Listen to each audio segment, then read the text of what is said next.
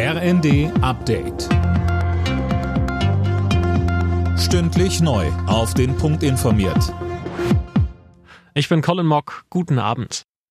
In mehreren Bundesländern hat die Feuerwehr weiter mit Hochwasser zu kämpfen. Vielerorts sind Flüsse oder Bäche über die Ufer getreten. Betroffen sind etwa NRW, Sachsen und Sachsen-Anhalt. In Thüringen und Niedersachsen mussten Ortschaften wegen der Wassermassen teilweise sogar evakuiert werden. Auch in den nächsten Tagen soll es verregnet bleiben. Niedersachsens Ministerpräsident Stefan Weil betonte in der ARD, wir sind noch nicht über dem Berg. Wir haben nach wie vor eher ungünstige Wetterprognosen. Und es ist natürlich völlig klar, dass die Situation, die jetzt schon angespannt ist, dadurch noch weiter verschärft wird.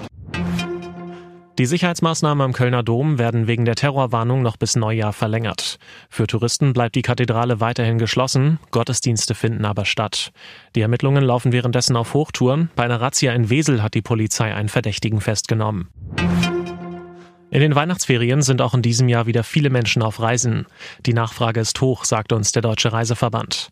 Beliebt sind gerade auch wieder Fernreisen ins Warme oder aber in den Schnee. Der Klassiker sind natürlich Trips in die Alpen. Thorsten Schäfer vom DRV sagt. Aber auch immer mehr Winterliebhaber entdecken auch die Schneegebiete jenseits der Hauptrouten, etwa in Polen, Slowenien und Tschechien. Diejenigen, die weiter weg wollen, da gibt es Möglichkeiten in den USA oder auch Kanada oder auch im Norden von Europa in Richtung Norwegen, Schweden. Auch dort gibt es viele gute Skigebiete.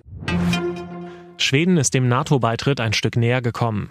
Der Außenausschuss im türkischen Parlament hat jetzt zugestimmt. Als nächstes ist noch das gesamte Parlament dran. Die Türkei blockiert seit Monaten zusammen mit Ungarn den Beitritt Schwedens zum Militärbündnis wegen des angeblich zu laxen Umgangs mit PKK-Anhängern. Alle Nachrichten auf rnd.de